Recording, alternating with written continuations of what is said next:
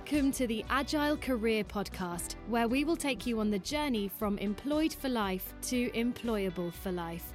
We'll give you the tips, insights, and strategies to help you build the transferable skills that you'll need. So let's get started. Please welcome your host, Gunter Richter. Hello, listeners, and welcome to the next episode of the Agile Career Podcast. I can't believe we're on to episode five already. We're on to our third interview, and uh, we've got a really big one lined up today. It's a long episode, but it's really worth a listen. There's so many takeaways from a really interesting career. I've got Alastair Thomson-Mills on the show today, so I'm not going to string you along. I'm just going to jump straight into the interview. Enjoy. Uh, in this episode, I'm really excited to welcome Alastair Thomson-Mills onto the podcast. And um, Alastair's going to be talking about, I think, what many of us would consider a dream job, uh, probably something that we dreamed of growing up. Um, but I'm going to hand over and welcome Alastair onto the show. Uh, Alastair, welcome. Hello. How are you? Yeah, I'm doing good today. How about you? I'm good. I'm good. Do you want to talk a little bit about what you do? Yeah. Well, um, I'm an actor. It's an e- it's an easy thing to say. You're an actor, but uh, to become a working actor takes it's a long, long journey of, as you said yourself. I found that quite interesting. You know, when you were young or when other people are young, that they dream possibly about being an actor or maybe they dream about being a footballer or a pop singer or do you know what I mean? Yeah. And of course, school, leaving school, college, university, and um, real life takes over. Um, when I when I was young, I grew up in a quite a tough mining village. Well, it had been a mining village. I grew up there, Coatbridge in Scotland, west west coast. I grew up there, seventies, early seventies, and um, the mining aspect had disappeared maybe fifteen years previously, but you still had the kind of slag heaps. The it was a tough area, not much not much work going about, quite a lot of unemployment. You know, tight knit communities uh, not a lot of money, and um, the whole area was struggling for a, a, sort of new beginning. Um, if you went back there now, what you would find is that there are lots and lots and lots and lots of um, factories and businesses, and that that you have to you have to help me with this. It's um, Silicon Valley. It's a bit like that.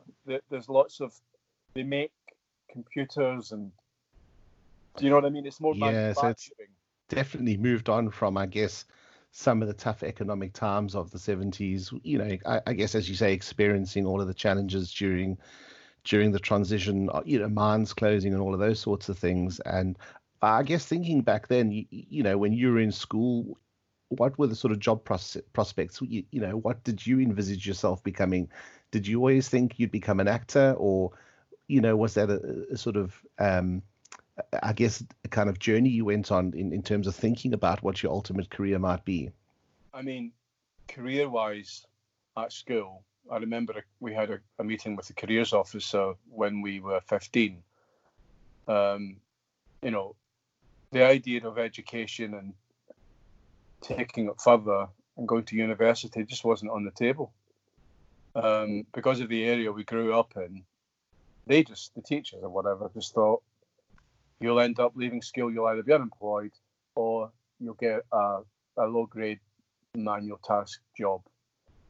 So any sort of I remember my careers teacher looking at me and saying, So Alastair, your grades are average. Uh, I, I, would say your choices are um, working in one of the local sort of uh, steel works or or working for the, the council, being a gardener, or joining the military. And actually, he thought that I, because my dad was in the army and my, my brothers were in the army, that I should just follow them and just join the Scottish Borderers and, and join the army. Yeah, I guess it's not sort of great encouragement or career guidance. And, uh, you know, one of the things I've said in an earlier show is is thinking about or asking the question, you know, who do you think's responsible for your your career and your growth? And, you know, we tend to think back in, in many instances, think, well, it's obviously our teachers and our guidance counselors and, and those sorts of things. But I think, you know, to a large degree, it's actually us that need to take responsibility for that. And, um, uh, you know, and obviously things have moved on since then. I, I, guess looking back, you know, what you didn't do is leave school and say, "Hey, I'm an actor and I'm going to go and look for, for for any acting roles." Yeah. You did a number of roles before you entered acting. Uh, you know, can you tell me a little bit about those roles? I mean, it's a, it's a really good, and interesting point in that. Uh, I mean, you know, when I left when I left school, um, I would say I enjoyed drama and I enjoyed the escapism of amateur dramatics, and but I never thought that it could lead to earning a living professionally as an actor because I didn't know anybody could help me uh, to reach to reach that that that, that goal. It probably was a goal. I mean, I hear lots of actors saying they knew they wanted to be actors since they were eight, but I think, as you just said earlier, most kids and good actors know this. Um, good acting is based on play, and the time in our lives when we play most is children. Yeah. When you when you're a kid, you have no inhibition. You, if you want to be Batman and Robin, or if you want to be, do you know what I mean? If you want to uh, play football and pretend that you're Gerd Muller or or Kenny Dalglish or you know or, or something like that, then you'll you do without thinking and it's very natural. And that's when because when you see kids play, they're fearless. But then, yeah. then when they become teenagers, that that fear, that fearlessness goes, and and they become very self-aware, and um, to to to stand up and say to your careers officer, I want to be an actor, which I actually did say to him. He just laughed at me. yeah, that's not. he, he actually said, "Are you gay?" Wow. But he didn't say, "Are you gay?" He hmm. called me uh, a derogatory word that means that, and I said, "No, I'm not." Why? You know? And he just said, "Oh, just just wondered." And he said, "No, Mister McAllister, I think it's the military for you." Uh, and uh, I left school, and my first job was um, my father got me a job as a landscape gardener, which I hated, but paid really well. And remember, I'm living in an area where there wasn't much work. So the fact that I left school and had a job to go to was, you know, my mother, my father, you know, we paid our way. We paid what we called, you know, we paid our rent, our digs, and, and we helped the family finance. We didn't have much money, but me and my three brothers all we all worked. We all left school. One was one worked as a as a carpenter. One worked as a moulder. One was a landscape gardener. And one was a butcher. For my three, me and my three brothers. And um, I know for a fact that none of my three brothers wanted to be anything else. They wanted to live in Coatbridge, stay there their entire lives, stay in their jobs, and that's all they wanted because that's all they knew. And that for me, absolutely fine because that, that that was what they wanted that made them happy but it never made me happy i always had my eyes on the horizon you know i used to look at movies like the vikings with kirk douglas and would think would love that movie but would be interested in in what the what the actors were doing what they were saying. I was i was curious about the process. And and that just got stronger and stronger. And especially in amateur dramatics. I mean i used to win quite a lot of awards in amateur dramatics because you know I got told that I was very natural and quite had quite charismatic. Um, and then eventually, through amateur dramatics, one of the one of the sort of guys that was running one of the clubs I was in said, you know, you should try for drama school. And it just seemed like a, a dream, like a, an unattainable dream, because I was so conditioned, Gunter, by my environment. Yeah, and that's a good point. I mean, you made uh, you said earlier on that you you know you, you did you enjoyed uh, drama and and and amateur dramatics, and you did potentially see yourself growing in that sphere, but you didn't have anyone to reach out to to help you achieve that goal.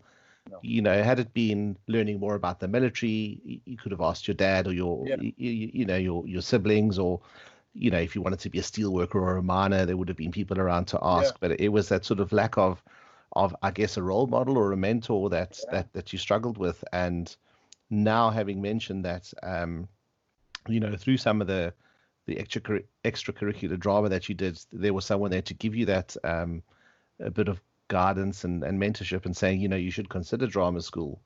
Yeah, I did. Well, what I mean, um, I tr- he, um, the actor Ian Bannen is dead now. Um, you, Ian Bannen, you would know. Have you seen Braveheart?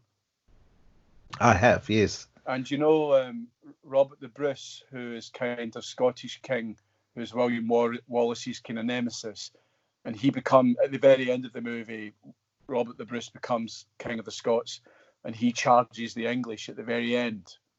Do you remember that?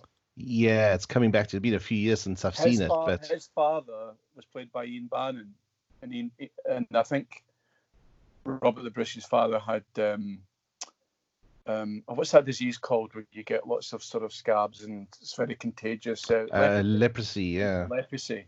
And uh, Ian Bannen played that role. But going back, he was in a movie with Sean Connery called The Hill.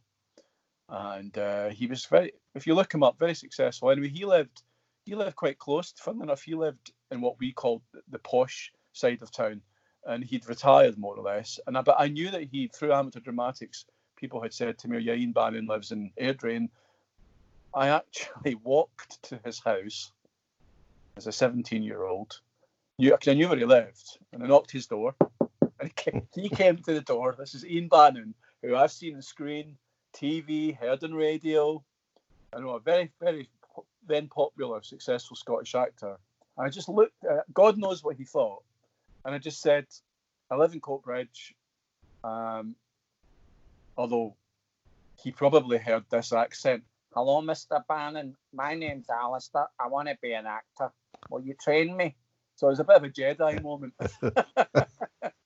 and he just laughed and he said, Well, son, in you come. And I went and he made me a cup of tea and him and his wife chatted away to me for a bit. And he said, Okay, well, show me what you've got. Because if you want to be an actor, you have to do it right now.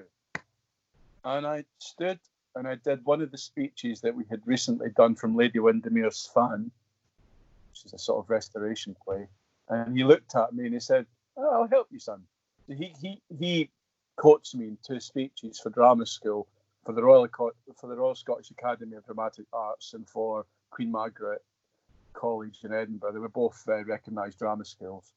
Um, and I applied and I auditioned for both, and I got into both and then something happened that, that changed the course of my life. Then um, I uh, I met a girl, fell in love, and we uh, so often felt, happens. She felt well. She fell pregnant, and um, being an actor wasn't conducive to um, my family and her family. We had a sort of meeting, and I, I had to agree.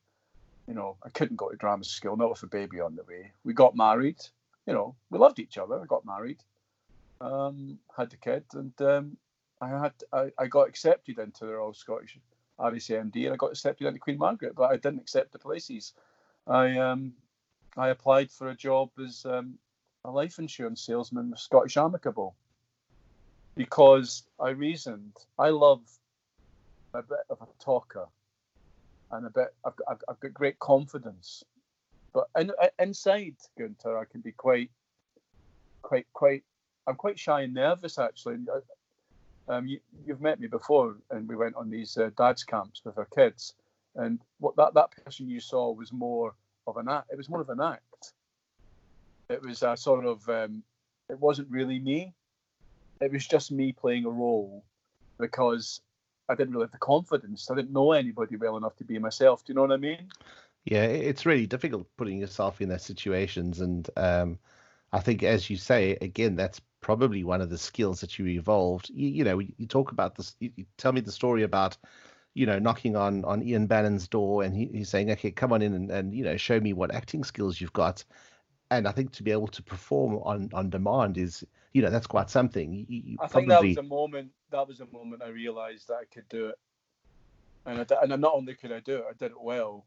And I, and he was crying. I think he was hmm. crying part, partly because because it was it, it was you know it wasn't in any way, shape, or form a professional performance. It was he was probably just looking at this young actor, you know, doing his best and just sort of remembering himself maybe in that as that sort of person. And and it might not have been that great, probably wasn't, but he saw something. The fact that I could stand there and do it, because, and I'm sure this is the same for any job, any job. If you if if if you love what you do, and if you can do what you love, you're a lucky person. But a, Yeah, lot, but a lot of people like me, for instance, if I had went to drama school when I got accepted, and I wouldn't change what happened for the world. I, lo- I, I, lo- I love my two boys I had with my first wife. That marriage didn't last, unfortunately. Her and I are still friends. She remarried. I've remarried, you know. But I've got my two boys from that relationship. But if that hadn't happened when it happened, I would have went to drama school and I, I would have been an actor from the age of 17 rather than an actor from the age of 27 when I went much later.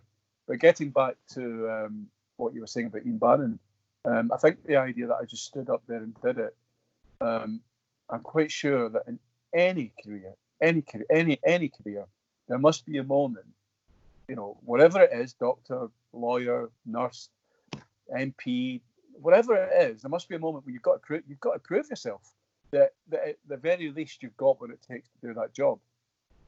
You know, anybody can say, "Oh, I can, I, I can do this, I can do that, I can be what you want," but there does come a moment when, whatever that job is, there comes a moment when you've got to do the job and and be seen by your employers to do the job, and that and that great pride can come from that.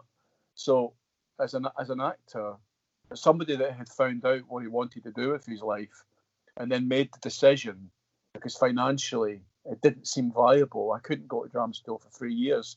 I couldn't support the cup the baby that was coming yeah, um, you know, and um, in a sense, it was, you could argue it was my own fault, but in another sense, I was excited about about, about, about my kid, and I was excited about getting married. I was sad that, that I, I felt a little bit browbeaten by, by by parents and whatnot, but I had to do it. You know, there was I just didn't have if if my father had been my mother had been extremely rich and you know and had had money that could have helped me, then I could maybe have went to drama school, but I didn't. I had to support the family that was coming. So I was young, I was about 19, and um, I got an interview with uh, Scottish Amicable as a life insurance salesman. Is it okay to talk about this? Yeah, absolutely. And uh, So, uh, and I, and I remember think, and I remember in that interview with um, with the manager, Mr. Shan, or, or the line manager that would have been my line manager. He just said, "We just need people to go. This is this is a tough job to go door to door and sell life insurance." And you said I've I've done that already. I've gone door to door and sold myself. Exactly, yeah, and and you you you know what I'm. It's a it's a very very. And he said we need people that are confident or, or can pretend to be confident, and that's where the actor in me came out.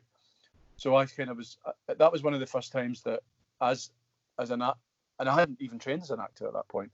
It was one of the first times that I, I utilized or transferred the skill that you need as an actor to another job, and that skill that particular skill was having confidence and and, and- and being able to speak for yourself and be, and and and, sh- and and to put put points across in a way that, that that people trusted what you were talking about. I mean, this is the early '80s, and to be a life insurance man, you know, you had to tr- you quite a lot of training with Loutro and various bodies. I had to go down to Birmingham, and and, and I found myself missing the opportunity of being an actor less and less, and I started to get into the whole idea of sales and about meeting targets. So anyway, I, I passed my training with flying colours, and before I knew it, I was basically being dropped off. I couldn't drive at that point on, on streets and just knocking doors and trying to sell something that a thing that isn't in your hand. You're selling an idea, and actually, a life insurance salesman selling death. Yeah, it's it's it's you're got making- absolute you're making people scared about dying and leaving nothing. Yeah, it's a, it's a product that has no benefit to the purchaser. Um, And I remember, I remember my very first day, very first store. It was like, "Hello, my name," and you had you had a spiel. My name's Alastair, Alastair Mills. I work for Scottish Amicable. Slam. Okay, that door's gone. Right next next door. Hello, my name's Slam. And all the way down that street, slam, slam, slam, slam, slam, slam, slam. Every door closed in my face. About forty. How did you, then, I mean, how, then how did you cross over and work my way back up. But I got to the end of that first row of houses. I was 19. And uh, cold calling. God, what a nightmare. well, how did you uh, deal with that? I mean, it's it, Ah, fuck. well, and, and I, remember, I still remember it to this day. Good, so I was uh, knocked at the door, and this old lady comes to the door, and I looked at her and I thought, she is not going to buy life insurance. She's not going to buy life insurance. She's about 90. oh, well, I thought she was. She was probably only about 50, but I was young. And uh, she's like, yes. And she's still standing there looking at me. And I'm looking at her and I said, oh, hello, my name's Alastair. Hello, Alastair. How can I help you? Um, I work for Scottish Amicable. Oh, they're, they're a very nice company. That's a good job, son. What are you selling? I'll, well, I'm not selling anything. I'm kind of just wanted to talk to you about the idea of life insurance. But listen, I don't want to waste your time. Come in. So I went into this lady's house. I'll never forget it. She was obviously quite elderly and maybe didn't have much help with housework and things. So her house was not too clean. But there were lots of cats. I reckon about 40 wow, cats. it's a proverbial cat lady. and Yeah, It, it stank. But you know what? She was kind to me. And I always remember going to, she, she took me into her um, living room. And her living room, it was the strangest thing. You know how subliminally, when you walk into a room and then you leave and you think back to that moment, you have a sort of subliminal memory, and sometimes the strangest things stick out. It can be anything in an office, it can be a window, or it can be a you know, a filing cabinet with something on top. You know, there's just something that your memory. And um, when I walked into that room, I thought I was walking into a full-scale model of New York. wow. That's what I saw. and, and the reason I thought that was she had um, piles and piles of um, newspaper, tabloid newspaper bingo cards. You know, these bingo cards that each day they post some numbers and you take them off in the, the card. Yeah, And then if you complete the card, you phone the, the newspaper and you could win whatever the prize is.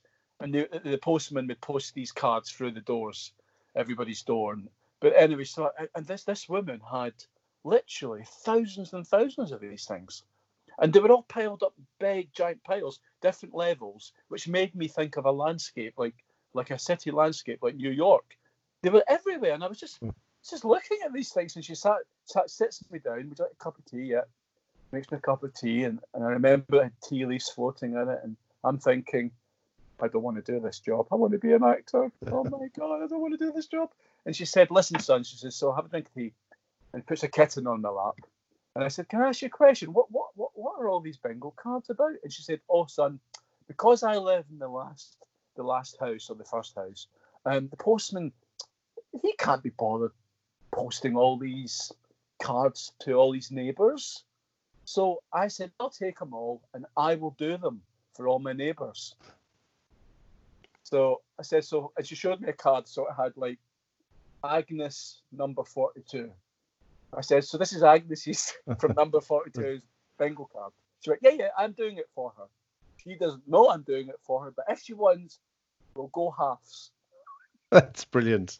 So she um she got millions of these things, and um and I'm just looking at her going, oh my god, and um she said, listen, I'm too old for life insurance. But the reason I called you in, as soon as you mentioned Scottish Amicable, my son has just started a job, and um, they're thinking of buying a house, and they they they've been offered mortgage payment protection. Do do you do that?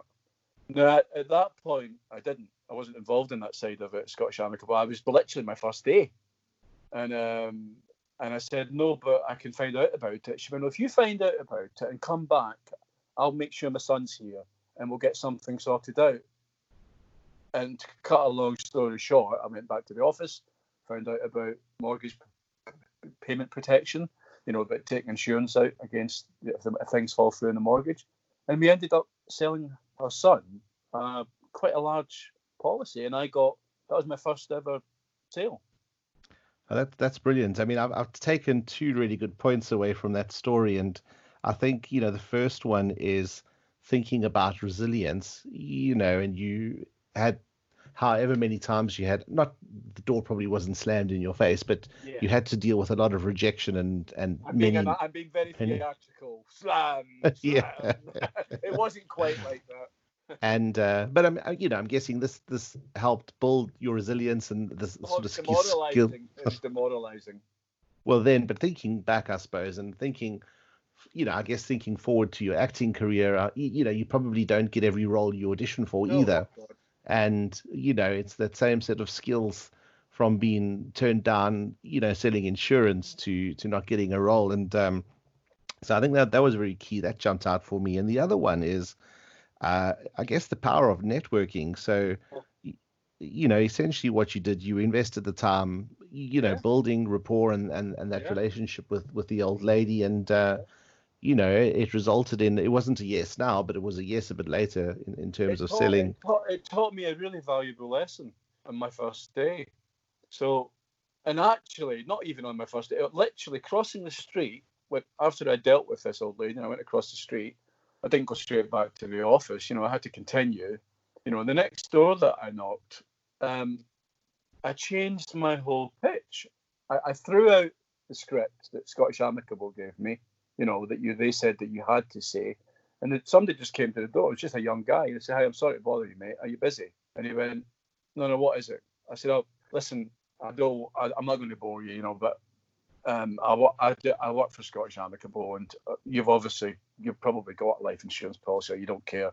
But um, I just wanted to just uh, just talk to you a couple of minutes just to find out if you're interested in anything like that. Do you? And and he just started talking to me because I had immediately been derogatory about my own job, and sort of fed into people's mistrust about that particular. Nobody wants to be sold death what we used to get told we had to say as part of the script is if I said to you, Gunter, um, you're going to, you died, you you died yesterday, Gunter. I can say that, Gunter, because you didn't die yesterday, did you? I'm asking you. Uh, did you die yeah, you know, no, I didn't. Right. So uh, therefore, but if you had died yesterday, what kind of provide provide? What would you have provided for your family? Would you? What would they, What would have been the situation with the mortgage and with what, what would have been left behind? Yeah. And so, and so that that got that, that that's the script. But again, although it's a it's a great way in, it just makes people uncomfortable. People don't want to think about dying. They just it's, don't. It's a terrible topic. It's a terrible, terrible topic. But if you can hit it in a way that doesn't make them feel uncomfortable. And in actual fact, you can. What I found is I started immediately using humour. They would never take out an insurance policy, and I, I was the, I became the first person at Scottish Amicable to get an insurance policy with. And by I just mean that I don't mean that in any sort of derogatory sense. I just mean that their culture, they didn't, they just wouldn't entertain the thought of what would happen after death. They did not because they their businesses and their monies were just all all, all given over to their families. But that's just the way it was. You you didn't have save you whatever you had in the bank was what you had in the bank. And if your business, say you had shops, you might have two, three, four, five shops, and it might expand to ten shops, and then you might pass away. Your son would get those shops, and that and, and so that's just the way it was. You kind of lived in the moment, but and again, it's not been derogatory of the Asian community at that time, but they were. But, it was well known that it was very difficult to sell a life insurance policy to an Asian business because, and it wasn't in any derogatory sense. It just was. They just they just didn't entertain giving money away in their in their mind for nothing. This is just the way it was. But I um I, I, I used to sell inheritance tax as well, or insurance uh, life insurance on inheritance tax, and I, I, I with that skill that kind of humour, I, I would I'd walk into some shops or businesses, and you know, you called the elder, the elders in those kind of communities uncle, and I'd walk out and say, "How's it going, uncle?" And they were very suspicious, but I just kept on going back day after day, never asked for anything, and eventually they would get to like me, chat to me, and they would say, "What do you want, Alastair?"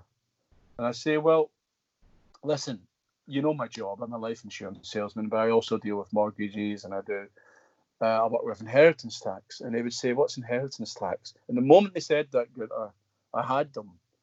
I'd say, Well, let, let me leave this leaflet. Basically, back then, the government takes 17.5% of whatever, you, uh, um, you know. The, the legacy you've built yeah, for your whatever family. you leave behind, the government get that in tax. And they would say, Oh, and a lot of the time they didn't know. And I say, well, yeah, if you let's say how much you think you're going to be worth, Uncle, and he'd say, oh, okay, five hundred thousand. Five hundred thousand. Well, the government will get seventeen point half, seventeen and a half percent of that, and they'd say, no, no, no, no, yeah, yeah, yeah.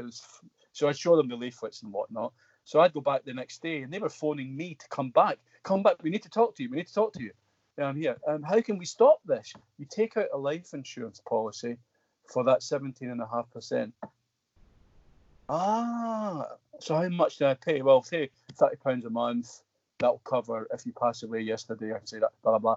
And I was starting to motor Gunter. I, it was guess the early eighties. Uh.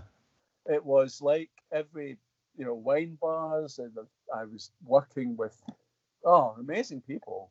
And then, but at the back of my mind, the fact I'd got accepted into those drama schools, it just always sat with me and I and, and I was still doing amateur dramatics, and I was desperate to be an actor, and but I, I couldn't stop.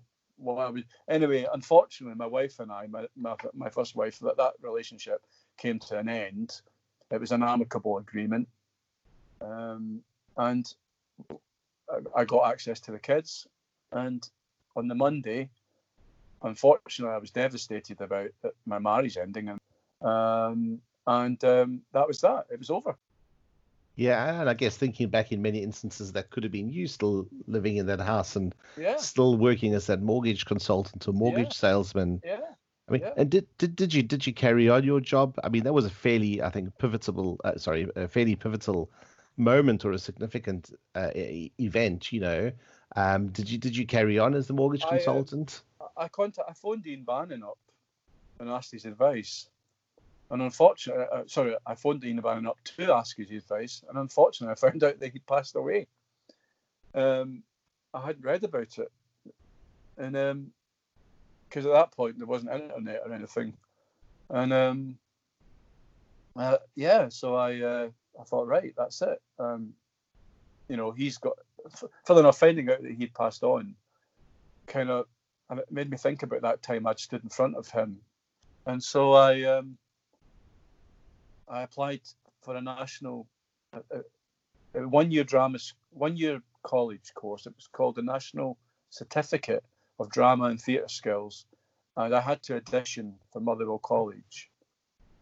I didn't try for drama school because I just felt I felt I wasn't ready for drama school because I'd had a massive gap, like six or seven years. Yeah. Um, so I felt I'll do this course. Um, I got a- bursary and stuff. I didn't need it really, but um, and I and I got accepted, and I did this one year course. And in doing that, I knew I wanted to be an actor from that point, you know. Um, and um, I uh, the next year I applied for for drama school, and I got into RADA. I got into every big drama school in England. Every single one I tried for. And had you had you by then given up your um your sales job? I walked. Oh, sorry. Yeah, going back. Um, so yeah, me and my, my my first wife split on a Friday, and I handed my cards in on the Monday. It was quite a big big leap. I mean, so sort of going from, I guess the certainty, or I suppose it was never a certainty of a paycheck because it was commission based. But you know, given the skills you'd built and uh, you know the portfolio, I guess, and the, the sort of customers you were bringing on board, it, it was quite a big leap to go to that unknown and, and thinking about, you know, how do I how do I support myself going forward? Well, uh, my my my I got taken into uh, not the CEO, but next in command, and they, they were almost on their knees begging me to stay because I had become an area manager by then, and I had a team, and um, and I was very successful. I was doing mortgage. I was a mortgage consultant. I was doing inheritance tax. I was recruiting. I was training. I had a full blown career, a successful career, and they just couldn't understand it. And I just thought, you know, sometimes, and this might relate back to to your talking about transferring skills and about, you know, in your in, in, in podcast one when you talked about.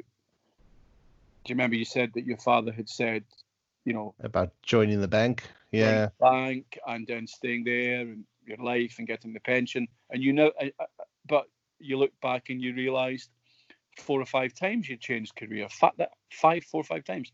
But in those actual moments of changing career, you know, sometimes it would be a slow process. But I don't know if it, if, if possibly one of those times it was an instant decision. So you weren't um, tempted at all to go back and or, or change your mind and say, okay, I'm going to stay. I'm going to stay in this role. No, because deep down inside, it was a tough, tough job, and I believe sales that kind of sales job is meant for young people. And although I was still young when I left, I was becoming quite worn out. I was doing six day weeks, working 12 hour shifts.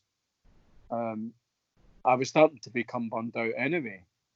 That kind of job does burn you out. I mean, this is another reason why people change careers, isn't it? That they become they become um, stayed and yeah, it, and, and they get they, they want a, a, new challenge and it's a bit of a reset and um, I think yeah, it it it uh, as you say, you you often stagnate, and it's about thinking, well, what's going to, I guess, drive me or ignite, uh, you know, some form of passion or get me learning those new skills. So um, it's a good point. And I guess fast forwarding, so you know, accepted to drama school, having gone through that journey, and and then ultimately realizing what it was deep down that you'd always wanted to do. You know, entering this acting career you know, what are the sorts of skills that you felt you took forward with you? I mean, we used the example of the sort of, you know, rejection when you were selling policies, but what else would you say were, were, were key um, skills, you know, perhaps some of the stuff you'd learned managing people, you know, what were the key things that you took forward into your acting career? Well, I've always believed that an actor is two two things. They are, and this is a political analogy, they are a socialist and they're also, um, uh, well, I don't know, a Tory, I suppose, uh, individual right on the right. And by that, what I mean is when you're working as an actor, you're a socialist because you're in you're in a group, and it's a group ethos, and we're all the same, and we're and there's no, you know, nobody's better than anybody else, and we're all working towards the same goal. Whereas when you're not working, you're more like a Tory. You're more, you're on your own. You're a single person looking after yourself, trying to better yourself and move forward, and and um, and you're only thinking about yourself. Sorry, I, I, that's a terrible analogy, and I apologise to any Tories out there. I'm sure that's not, but that's the way I used to think.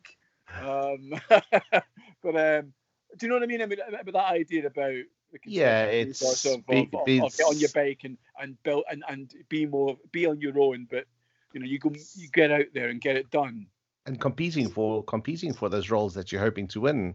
Yeah, um, yeah, exactly. So, uh, but at the moment you get the job, you, you can you can be a right wing person and quite socialist and sort of relaxed about everything. Um, so yeah, um, but personally speaking, my, my own personal skills is that um, what what what is an what is an actor? An actor is a person that um, creates other people, television, radio, theatre, um, when I was at drama school, I was only interested in theatre. I wasn't interested in television. I wasn't interested in radio. I just wanted to get on stage, and my goal was to end up at the Royal Shakespeare Company because I fell in love with Shakespeare and I fell in love with the classics. And I, um, although I didn't make the Royal Shakespeare Company, I did do various renowned um, sort of venues, Guildhall, and I was in uh, loads of places in London, and and I was a theatre actor when I left drama school. That's all I was interested in. It was, and I loved the process of rehearsing because I always thought, what, what what is a good actor? An actor, a good actor, is a person an actor that can hear himself speak. And and when he hears himself speak, he hears the truth and he hears reality. And a bad actor, some people would say a wooden actor, can't hear their own voice. And so that that's a good starting point. So it goes right back to my insurance sales days when I when I realised I had that eureka moment of just being honest and being truthful and just being myself. So basically, I, I as an actor, I, I, start off my my position, my start position is me. What am I? Who am I? What do I bring? And I, am quite I, am quite chatty, friendly, I've got a good sense of humour. I think I'm quite quite intelligent. I love analysation. I love I love analysing text. I love researching. I love you know, and I love looking at what Stanislavski called, you know, um, the five points, which is, um, you know, who am I? What do I want? How do I get what I want? What's trying to stop me from getting it? And how do I achieve it in the end? You know, Stanislavski is an acting kind of guru from Russia, and he he he was the one that sort of helped to transition from actors standing in front of a proscenium painted arch with no set, no furniture, no, no, no real food. They were just dressed in costume, you know, gest, gest, gesticulating. Whereas he thought, well, why can't we have a real table? Why can't we have real food in front of the actors? And, and, and then he talked about emotional memory, about, you know, if, if an actor's about to play a scene where his mother's died, okay, that actor's mother might not have died, but he must have experienced in his life the feeling of loss so Stanislavski thought, well, use emotional memory. So Alastair, in this scene, your mother's just died. My mother didn't die. Yeah, she didn't. But I want you to think about when you felt sad. So yeah, well, my um, my grandmother mother died, and I felt devastated. But I want you to feed into how you felt, and and so that's so that's just what emotional memory is. So it's leading on those experiences. So all of a yeah. sudden, Stanislavski in the Moscow Arts Theatre people were going to see real people on real stages with real cutlery, real the smell of real food, and it became real. And from that moment on, theatre changed forever. And so did movies, and so did everything became more naturalistic.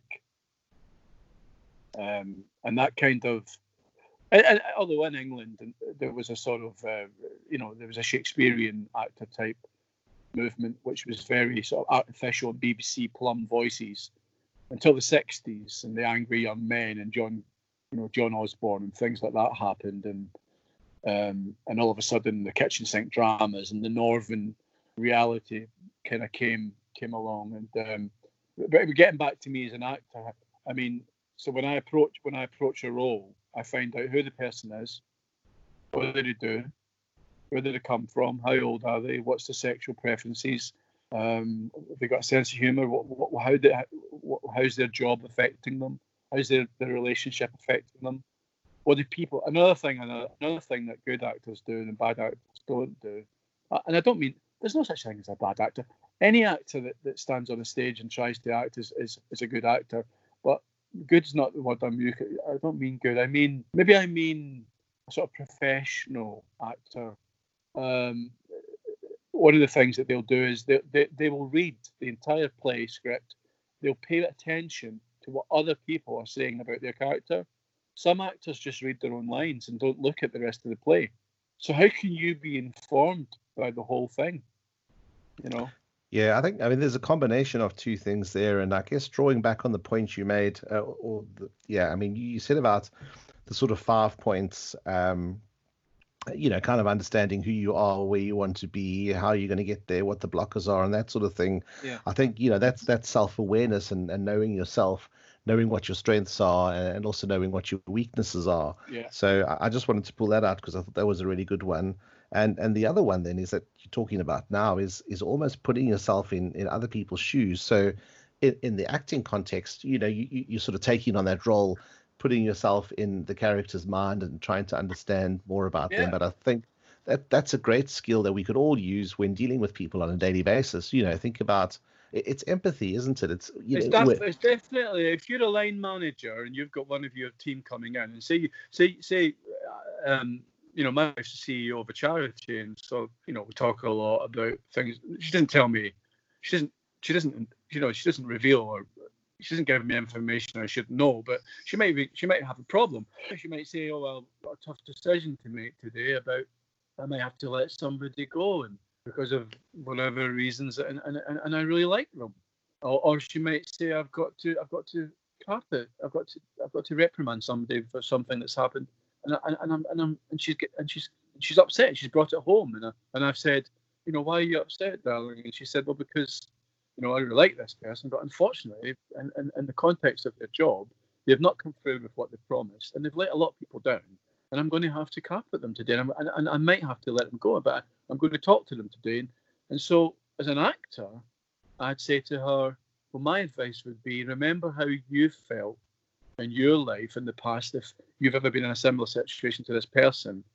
And she said, That's good advice because normally you're thinking about yourself. Yeah, it's great advice.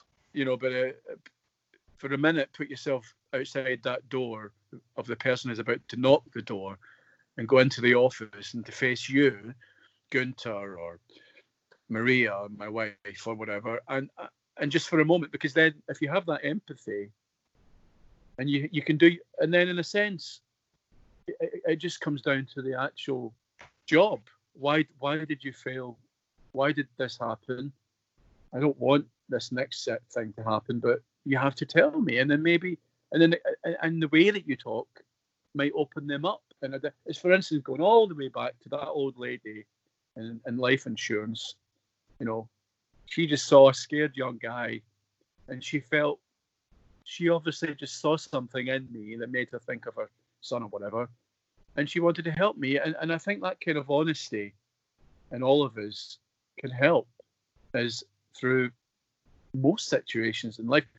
But the thing is, we're human beings, and sometimes we we act without thinking, or yeah, sometimes we're under a lot of pressure, or sometimes, you know. So, I, as an actor, when you're approaching a role, I just played um, I mean, I haven't really went on to say about my career. I don't know if you wanted to talk about my career, but um, jumping ahead, I just the last thing that I did, I played the, the second lead character, which is a massive break for me, in a feature film called uh, Gone to Ground, and um, I played a part of a 50-year-old ex paratrooper with post-traumatic stress syndrome, and um, who works in the sex industry and has become a sort of um, a, a, sort of man that that, that shuffles these um, poor women and men around to be sold for sex, and um, he gets most of these people from Eastern Bloc countries, Romania, sort of uh, Poland, whatnot. And um, the whole the whole movie's about his sort of well, it's not about him, but it's, it's about it's about it's about a um, a Polish girl who he brings over, and she ends up as a sex worker. But he falls in love with her. But he's got all this this stuff going on, the, the post traumatic stress syndrome, problems with his ex-wife, his kids. He's, he's, he's an addict. He's a gambling addict. He's, he's, he, he drinks too much because he's he's racked with guilt about who he is or what he's what he's become. And um, and I don't want to waste it because it's giving away the plot, but you know, it ends up that we find out that you know when he was in the army, he used to supply prostitutes for the officers' mess, and he's based on a real person. This actually happened. Wow. And when he left the army, one of his main skills was doing this clandestine thing, and and he applied it. He changed. He he, he met people, and he he he became a sort of gangster who who in this horrible industry and did very well and built up a massive empire in uh, London. And I, I, mean, I guess this is one of the really good things about the arts. You know, it exposes, I guess, us as the public to things we might not normally read about or know. Uh, you know, you know, it's um, uh, and and I think equally so from an actor's perspective, as you say, learning about mental health, um, you know, learning about some of the topical problems that society's facing. I think, you know, it's a it's a great platform. Well, you, you just have to look to Shakespeare. Shakespeare did everything. There isn't one human emotion that he's not touched upon. nothing. You know, from Macbeth and Revenge and killing children to to Hamlet. You know, Yeah. you know, and um, it's all there. Uh, so, and I can transfer those. It's heightened reality Shakespeare, but I can transfer it to sort of um, to a more naturalistic sort of form. But um, yeah, I left drama school, did lots of theatre, came down to London, met my wife, my second wife, had kids, um, and I've always done non-acting jobs. I've done various jobs. You want to hear about one of the maddest? yeah, I- um, because I was going to touch on that. I mean, I was, you know, you talked about always wanting to become a theatre actor, and you know, very much in in, in love with Shakespeare's work. Uh, you, you obviously went on to do other things like roles in TV and, Yeah. and feature films, as you've just described, Yeah. voiceovers. But yeah, I know I mean, there's there's other work you do as well. So it would be, I think, great to touch on that. Well, because an actor, um, unless you're one of the, what was it, two percent of actors that are always working, um, you know, in equity, which is the actors' union, I think so at any given time, something like ninety percent are not working. Uh, so what do they do? They, they they transfer their skills as an actor to various other jobs, mainly jobs like um, hospitality or uh, or like uh, uh, support work, which I'm doing just now, or um, sales, um, interacting with people because that's what actors are good. It's those people, people. interpersonal skills. Yeah, but you never know where the next job's coming from. So actors need to have part-time jobs, and you'll find a lot of actors working in the Tesco's, support workers, key key workers, uh, just now, um, because they have to supplement their income. So, and one of the things, one of the skills as an actor is whatever the job is. They always say this at drama schools. Uh, whatever that job is, if you're a taxi driver, whatever it is, if you're working in a butcher's, if you're sales, you know, apply your acting training to the job you're doing. So prepare for it, think about it, and try and transfer those skills and do a better job of whatever it is. And that's what I've always tried to do. But um, I mean, when I was at drama school, one of the jobs I had was um, I was a tarot card le- tarot card reader. And that was, Yeah, that, that, that was probably the first one, first person I've met that said that. I know, Yeah. it's absolute bonkers. Um, because when you're a drama, and I, ca- I continued doing it after drama school because it paid quite well. But I left because of the moral ambiguity. I mean, back then, if you were pho- 1996, seven, if you were phoning a tarot card line, Gunter was phoning up and asking for his cards to be read. All they're interested in is keeping you on the phone as long as possible so that you can pay one pound thirty-five a minute. Those call charges, yeah. So, but uh, and my job was I would go, I'd finish drama school at nine, and I'd go to get something to eat at home. Then I would be at work at eleven, and I'd work there until four o'clock in the morning. Go back, sleep until eight, and then go back to drama school. Did that for two years, and I continued doing it after drama school for uh, quite a while. But then I had to leave because of the moral. I, I hated the morals of the whole thing. It, it was a sweatshop. There was about fifty people in a small room with the headphones and the phone would ring. You know, none of us knew a bloody thing about tarot cards or reading. High. All you did was you had a little kind of a book or a little sort of card. That, so you get some woman phoning up saying, "Oh, hello, hello, um, my name's Alastair. Would you like me to do a reading?" Yeah, yeah, well, that. I'm getting married on Saturday, and I was just wondering, are me and my husband going to be happy? Yes. Yeah, are, we going that, to have, uh, are we going to have children? Yes. are, are- are we always going to both be working? Yes. And are we going to be really successful? Yes. Now, that phone call could be over in a minute, but we had this overseer lady who was indicating, keep them talking, keep them talking. So you would very slowly say, well, let, let, me find out a little bit about you, Gunter, and where, what's your, how old are you? Who do you live with? What's happening? And so that would take up five minutes. And then eventually you'd get to turning the cards very slowly. And then you would have to interpret the cards. And that, so you could end up taking that call about her being married and having a happy life to half an hour. wow. Yeah, I can see why you why you decided to move on from that. Well, the reason that part of me thought, you know, it's like a contract. They know because you've got to tell them at the start of the phone call. you know, you do know that this calls one pound thirty-five a minute. Yeah, I do, I do, I do. Uh, they don't care. So that kind of got me through for two years. It's not like you were lying to them about the bill. You had to ask them, are you the bill payer? Do you know how much this phone call is going to cost? And if they, they sounded very young and like kids, you just cut them off. If they were an adult and they said, I know how much it costs and I'm happy for so you but your job was to keep it going as long as possible. You know, and a sensible person should know that, really, shouldn't they? But again, I transferred my acting skills. I built up this whole exciting picture. You know, I, I, will tell you one thing: if you ever phone those places, nothing bad will happen to you in the rest of your life. Okay, that that's good to know. Uh, yeah, it's really good to know. And I think the reason, the reason the reason I left very quickly, the reason I left is very simple. I got a phone call from a lady from Northern Ireland, and she said, um, "My house has been repossessed tomorrow."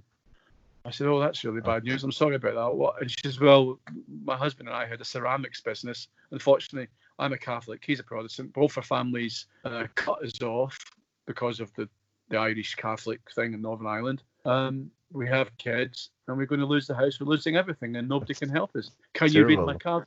Can oh. you read oh. my card? And I'm thinking, oh my god. And you know, you've got this overseer. Keep them talking. Keep them talking. And I, that happened in more than what. It wasn't just. It didn't only happen there. It happened a few times, but this was the one that pushed me over the edge. And I said to her, "Listen, um, I gave her my I gave her my mobile and I got her to phone me, and I and I, and I said I didn't want to speak to you in there because it's, just, it's a waste of time. I said I, I have got an idea how I can help you. I said when you were speaking to me, you told me you had an uncle who had you'd been very friendly with when you were younger and close to, but when you'd married this Protestant, he cut you off. But you said you feel. I said you've got to bite the bullet. And I said, what you've got to do is you've got to phone him right now and you've got to say, because he was quite uh, affluent and had quite a lot of businesses, you've got to ask him for help, and you've got to say, "I will. If you help me, my husband has agreed that we will divorce. He's agreed that the kids will be brought up as Catholics, and but you've got to help you." And she, and she said, "But he won't agree." I said, "No, you've you've got to be honest and truthful. And and and if he was to turn around and say to you, "Okay, I'll help you, but you've got to do it," you will you will have to do it. But believe me, I won't tell you what her name is going to. Let's call her Mary. I said, believe me, Mary, it, it won't get that far. I'm telling you, I know from my experience. I am telling you, the uncle will help, and he won't ask you to divorce, and he won't ask you to change anything about your life. And she did it, and she phoned me the next day, and the uncle said no. No, I'm only joking. He didn't say. He didn't say no. The uncle, um, the uncle helped them, saved the. He couldn't say. He couldn't save the house. It was too late. But he he got them back on the feet and he actually integrated them back into both families. Romeo and Juliet, isn't it? Yeah. But uh, I went Why back to work and I said to the overseer, "I'm out." I said, "It's been on. I can't deal with this because you know it's just we're just we're feeding off people's vulnerabilities here. Yes, there's an aspect of it, it's just, it's fun and stuff, but so yeah, that was one of the jobs I did. And I worked in a Mongolian barbecue, and I was a, I was a gardener. I worked. Um, I did Burns suppers when I met. Um, I was lucky enough to meet um, Nelson Mandela. Oh wow, that's um, awesome.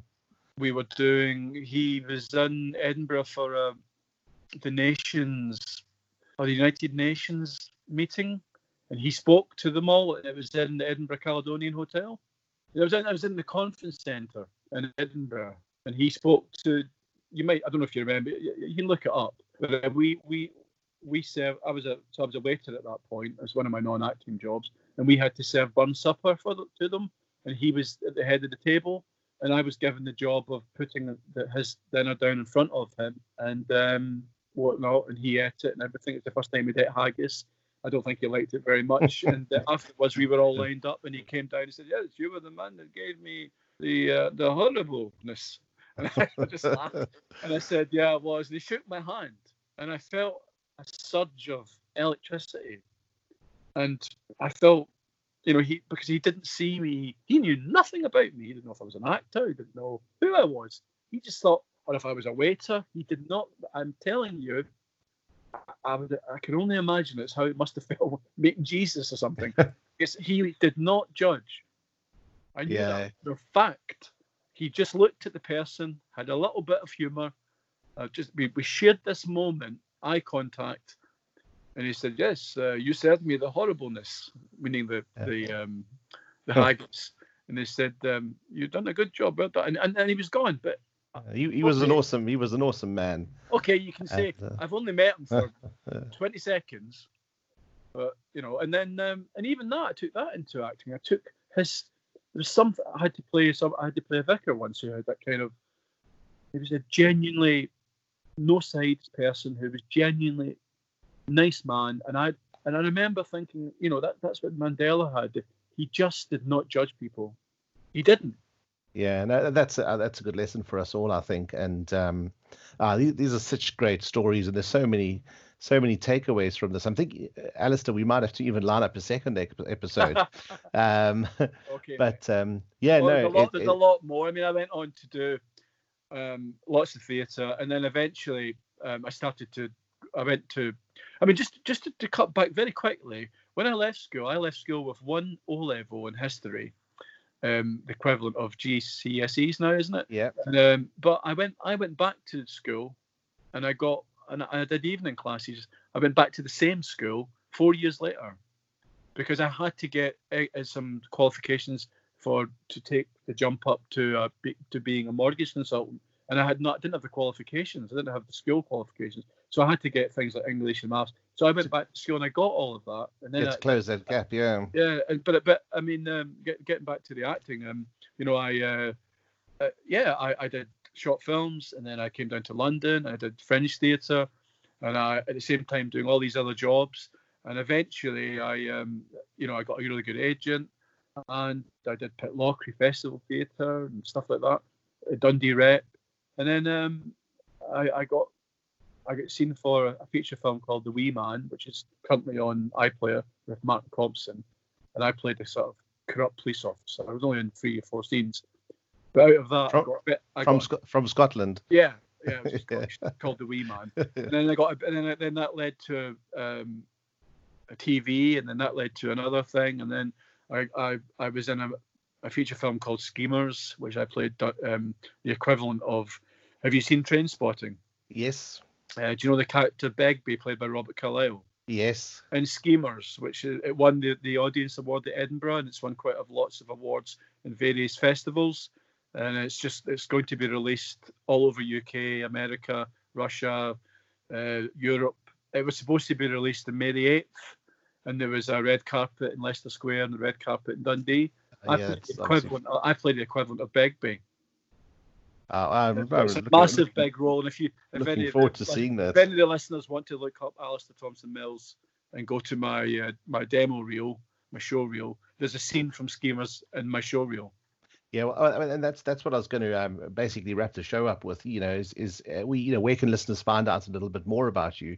Yeah, if they Google Alastair A L A S T A I R, then T H O M S O N, then Mills M I L L S, um, and then you'll just see and put an actor. You'll see um, links to IMDb, Spotlight, you, or even just go to video. You'll see my, my demo reel. So the thing, um, what have I got? I was in a, uh, um, I was Yeah. in something called um, Autopsy. I played Alan Thicke, who's an American actor Yeah, and I played him recently for American TV. Uh, and I, I, when the uh, the virus happened, I was um, filming Gone to Ground, the thing about the post traumatic stress syndrome guy, um, and I got that. Believe it or not, um, the producers of that had went to Edinburgh to see various films, had seen Schemers, had seen me, contacted my agent, and I got an audition to play um, Justin, this this this guy with post traumatic, and I got the role, and I've been filming that for about four months. That's I've only got one scene left to do on it, but we had almost there. The, the virus, so it's been a very slow burner with my career. But um, I would say have you know have whatever you do, whoever you are in life, it doesn't matter. Whatever you do, however, whatever level you're at, where, where you know whatever job you've got, have confidence and belief in yourself. But you know, we're human beings. The odds of us being on this planet are very, very, very, very, very high. Very, very low. Sorry. So you know, uh, uh, just grab life and and you know, and just try and be honest with yourself and with your families and friends, and just be yourself and um, enjoy life as well. And um, you know, at the end of the day, you know, if you can just go to bed at night feeling that you've you've done something positive for the day, you know, that's all you can say. And as an actor, it's taken a long, long time, but slowly things are starting to pick up for me. You know. Yeah, no, I think that that's great advice to end on. Um, it's, I mean, yeah, this the session's been really insightful. I mean, there was so many good takeaways. So, uh, you know, certainly what I'm going to do is um, is share uh, some of the, the key takeaways in the show notes. I'll also share the link to your IMDb uh, page and, and and demo reel so that the listeners can just kind of click on that.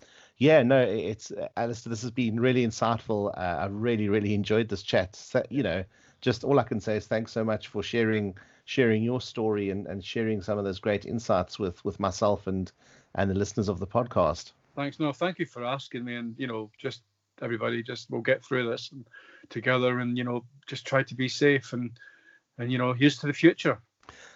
Yeah, no, absolutely. I think that's sage advice, and um, yeah, we just take it a day at a time. But yeah, no, thank you so much for um, for for being part of this. It's it's been an amazing chat.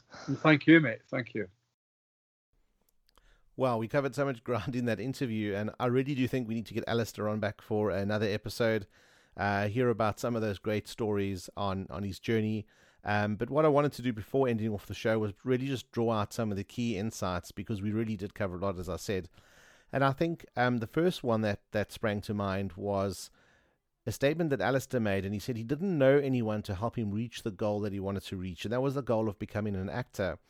Uh, he thought about it a bit and he reached out to, to Ian Bannen, who was an established actor. And I think this really demonstrates the importance of having a mentor uh, or a number of mentors that can help you work through some of the challenges or go through the steps to help you achieve your goals. Uh, another thing that Alastair said, he said, is if you can love what you do and do what you love, uh, you're a lucky person. And I think, you know, that's something that we should all live by. And, you know, it's something that, that can guide us. Uh, some of the other things that I drew out in that interview was the importance of networking.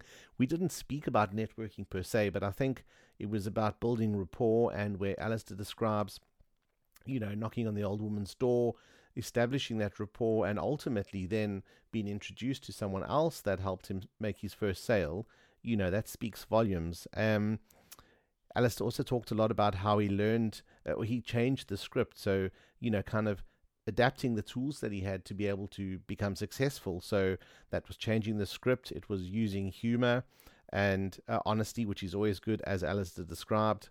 Uh, he also talked about self awareness. So some of these acting skills and the things that serve him well as an actor are absolutely skills that can serve ourselves well. Uh, so um, as we said, self-awareness, putting some uh, yourself in someone else's shoes, that empathy, developing that empathy, uh, and understanding, you know, what it is that's important to others, and and uh, you know where others are coming from. Uh, he also said about you never know where the next job is coming from, and you, actors always have need to have other jobs unless you're one of that those those lucky two percent of of actors. So I think this is really important. You know, he he did what he needed to do to to get by. He did what he needed to do to be able to pursue his dream of becoming an actor. So it's about you know putting in that work, putting in that effort, and you know perhaps doing stuff outside of your, your comfort zone or things that you might not necessarily want to be doing uh, in order to achieve that longer term objective and, and that longer term those longer term dreams. Alastair said one of the things he learned in drama school was applying your acting training to any job that you do. And I think this is really important. It's about taking the best of yourself, those skills that you have, and whatever work you're doing, you know, whether it's your day to day job, whether it's voluntary work, uh, you know, anything. It's about giving giving the best of yourself and applying those skills to make sure you're doing a good job, uh, which leads me to the, the point I'm going to conclude on. Again, quoting Alastair, he said, Whatever the job is, there's a moment when you've got to do that job. You've got to demonstrate it to your employers. And, you know, that's absolutely key. It's it's about having the skills and it's about having the I guess the insight and the knowledge to to to be able to do that job. You know, there's there's going to come a time where you do have to demonstrate that and get the job done.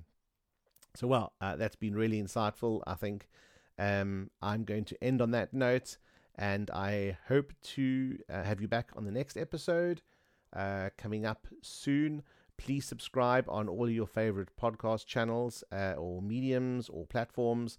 The podcast is available on Apple, it's available on Google, Stitcher, Deezer, Spotify. They're all there, or you can just grab it off the Agile uh, Career Podcast website. Uh, yeah, I look forward to talking to you again soon. In the meanwhile, take care of yourselves.